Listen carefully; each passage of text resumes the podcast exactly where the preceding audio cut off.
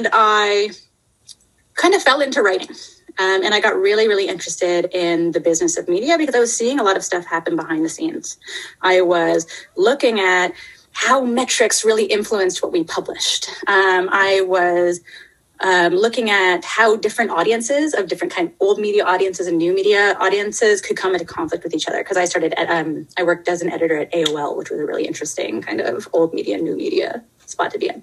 Um, and I started doing some work on global media policy in the process uh, because there were lots of interesting questions that were coming up during that period that I became interested in as well. So um, there were lots of jurisdictional issues around cloud storage. So who um, how you held people responsible based on where information was stored versus where it was accessed. Um, so I kind of just kind of changed course. And after I started working in uh, digital media, I had a professor that said, you know, you really have a knack for this. Um, and I had another professor in psych that was like, nobody's going to take you in a psych PhD because you did a media studies master's